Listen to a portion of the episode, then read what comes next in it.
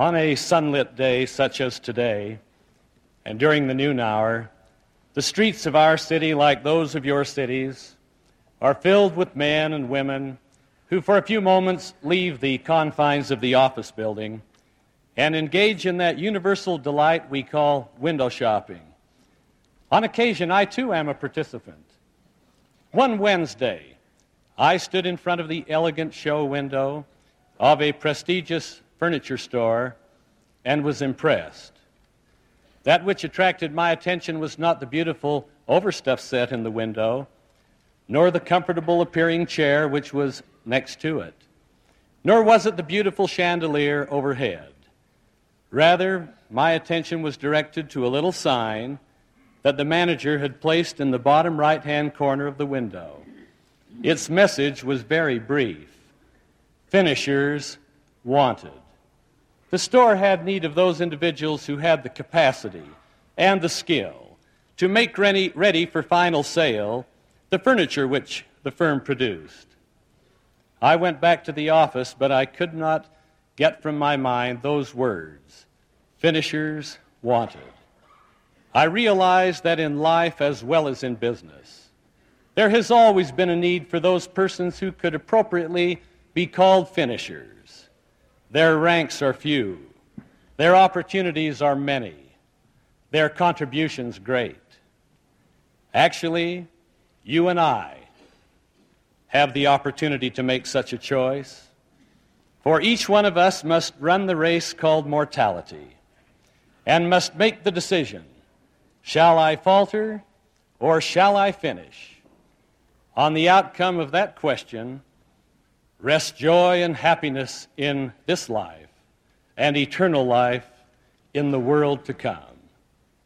I'm so grateful that the Lord has not left us alone to make that decision. Rather, He has given to you and to me the accounts in the Holy Bible, which, if we will but learn from those examples, we shall find that they are like a light to our feet as we run the race. As we read the experience of others, we honor those who finish. We sympathize with those who falter. It was the Apostle Paul who declared, Know ye not that they which run in the race run all, but one receiveth the prize? So run that ye might obtain.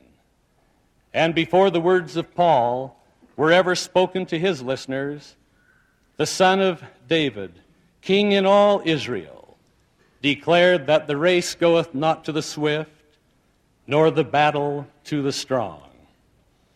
One wonders if he were not really speaking of his own father. By any standard of measurement, the greatest king Israel ever had was David. Anointed by Samuel, he was favored by the Lord.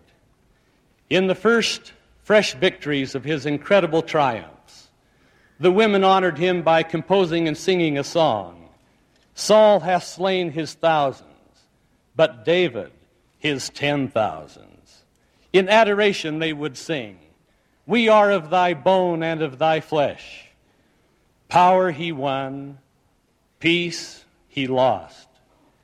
It happened one day when he was walking across the roof of the king's home that David observed a woman bathing, and she was very beautiful. So he sent and inquired about her. And one reported, Is this not Bathsheba, the wife of Uriah the Hittite? And David sent for her and took her. To the gross sin of adultery was added yet another sin Set Uriah in the forefront of the hottest battle, said he, and retire from him, that he may be smitten and die. Lust and power had triumphed. David's rebuke came straight from the Lord. He said, Thou hast killed Uriah the Hittite with the sword, and thou hast taken his wife to be thy wife. Therefore the sword shall never depart from thy house. David had commenced well the race of life, and then he had faltered and failed to finish. Now, lest we think that only the gross sins cause men to stumble. Think of that rich young man who came running after the Lord. Good master, said he, what good thing must I do to inherit eternal life? And the Savior said, Keep the commandments. Again, which? And to the Savior's declaration of the commandments, the young man replied, All of these things I have done from my youth up. What else? And the Lord said unto him, If thou wilt be perfect, sell what thou hast and give to the poor, and come and follow me. But the young man went away sorrowing for he had great possessions. He preferred the comforts of earth to the treasures of heaven. He would not purchase the blessings of eternity by foregoing the pleasures of time. He faltered, he failed to finish. Another was Judas Iscariot. He commenced his ministry as an apostle. He ended it a traitor. For thirty paltry pieces of silver, he sold his own soul. At last, when he realized the enormity of his guilt, he shrieked to his fellow perpetrators, I have sinned in that I have betrayed the innocent blood. Remorse turned to despair, despair led to madness, and madness to suicide. Judas succeeded in betraying the Lord he failed in his apostolic calling.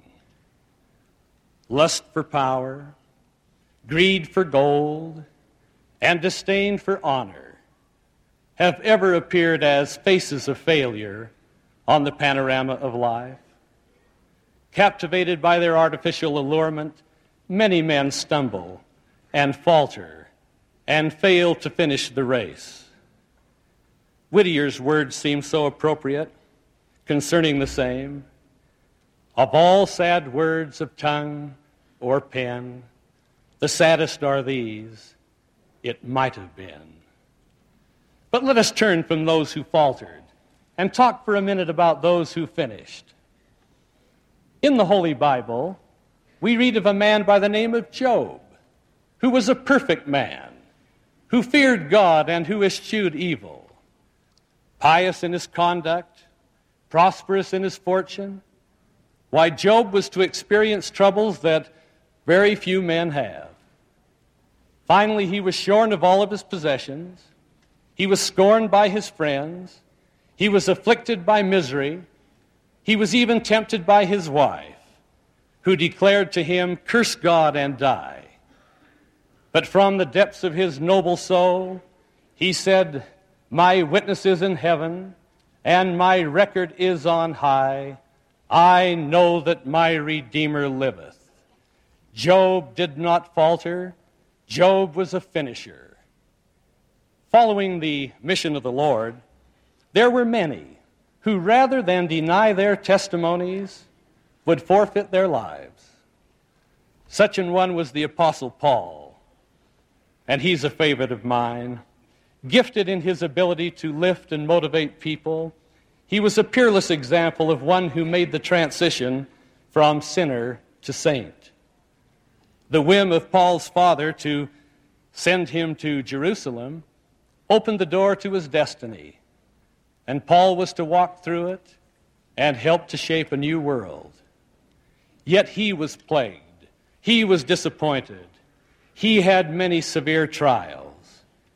But at the end, he could stand and say, The time for my departure is at hand. I have fought the good fight. I have finished my course. I have kept the faith. Like Job, Paul was a finisher. And Paul urged you and me.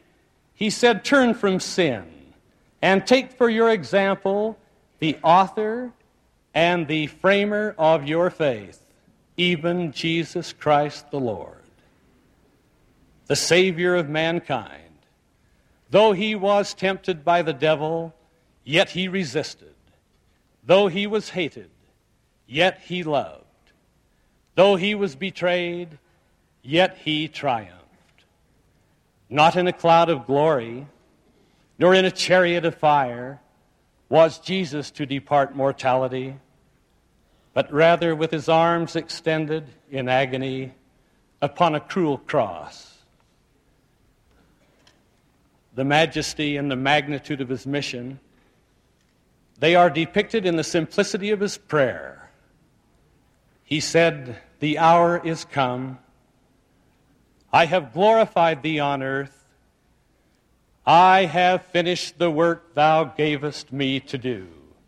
Into thy hands I commend my spirit. With that prayer, mortality ended, eternity began. Times will change and circumstances will vary, but the marks of a true finisher remain the same today as they did then. I wonder if we might consider several of them. They will help you and me to run well the race of life. First, I'd like to suggest that every true finisher has the mark of vision. It has been said that history turns on small hinges, and so do people's lives. We're constantly making small decisions, the accumulation of which determines our happiness or our sorrow. The true finisher has the capacity to visualize his objective, to plan for it, and be ready when the moment of decision comes. Second, could I suggest the mark of effort? Vision without effort is daydreaming, and effort without vision is drudgery. But vision, coupled with effort, will win the prize. Needed is that capacity to make the second effort when the problems of life lay us low. We need the capacity to stick to your task till it sticks to you. Beginners are many, but enders are few. Honor, power, place, and praise will come in the time of the one who stays. Stick to your task till it sticks to you.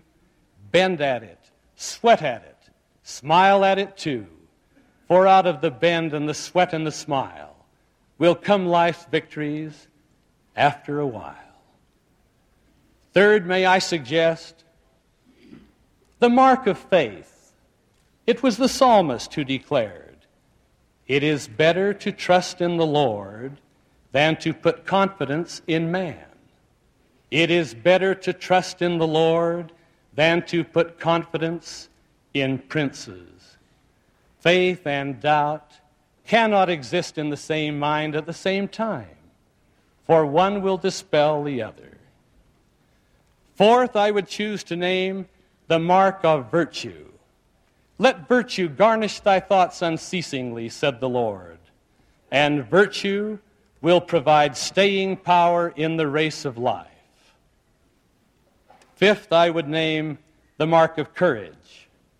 Courage becomes an attractive virtue when it is regarded not so much as a willingness to die manfully as the, well, the determination to live decently.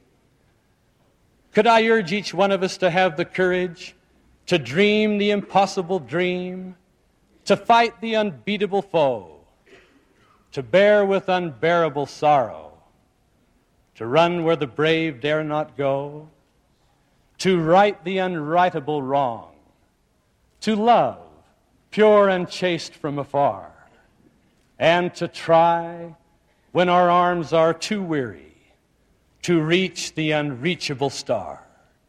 And we will, thus becoming a finisher. Finally, I enumerate the mark of prayer when life's troubles confront us, when we experience the test of our faith, when the light of hope flickers ever so dimly and burns so low, the ability to communicate with our Maker will provide peace. These then are the marks of the true finisher. They can help you, they can help me they can be a compass to our lives. Ever beckoning us onward and lifting us upward is he who declared, Come, follow me. And sometimes that help comes ever so silently, and on other occasions with dramatic impact. Some years ago, I had the opportunity to serve as a mission president for our church. It was my privilege to work with 200 of the finest young men and women in all this world. Some of them had problems, others required motivation, but one came to me in utter despair. His mission had scarcely begun, but he was quitting. He had his bag packed, he had his return ticket purchased. He came to the house to say goodbye. We prayed, we reasoned, we struggled together to no avail. After a lengthy period of time, this young man stood to his feet. He looked me squarely in the eye. He said, President Monson, do you want to know the reason for my trouble? And then he doubled up his right arm. He said, Muscle power. All my life I have lived on muscle power. I'm a star in track. I excel in basketball and baseball. But I have neglected my mental power. I cannot read. He said, I shall share with you the results of a test of my reading ability. I have not shared them with another. The test said, with effort, this student has the capacity to read at the level of but the fourth grade. He said, Brother Monson, how can I explain the truth of the Book of Mormon to others when I cannot read it? And then he began to weep. Suddenly, the door to the office opened. My nine year old son stood there. He said, Oh, excuse me, Dad, I didn't know you were busy. I just wanted to put this little book back on the shelf. He handed me the book. I held it in my hand and read the title A Child's Story of the Book of Mormon by Dr. Deta P. Neeley. I turned to the foreword and I read words that seemed to stand out in bold-faced type.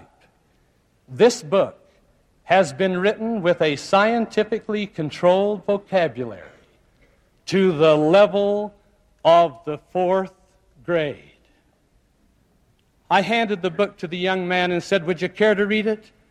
Half laughing, half crying, he said, It will be good to read something I can understand. Of course, he read the book. Of course, he completed his mission. Of course, he became a real finisher. I think that once again today, I may walk by that furniture store in our city and take a long look at that little sign in the window and contemplate the true meaning of its message finishers wanted. For my prayer is that you and I may be finishers in the race of life and that we might qualify for that great prize, eternal life with our Father in the celestial kingdom. I testify that our Father lives. I testify that this is His work. And I ask that we may follow the example of His Son, a true finisher. In the name of Jesus Christ, Amen.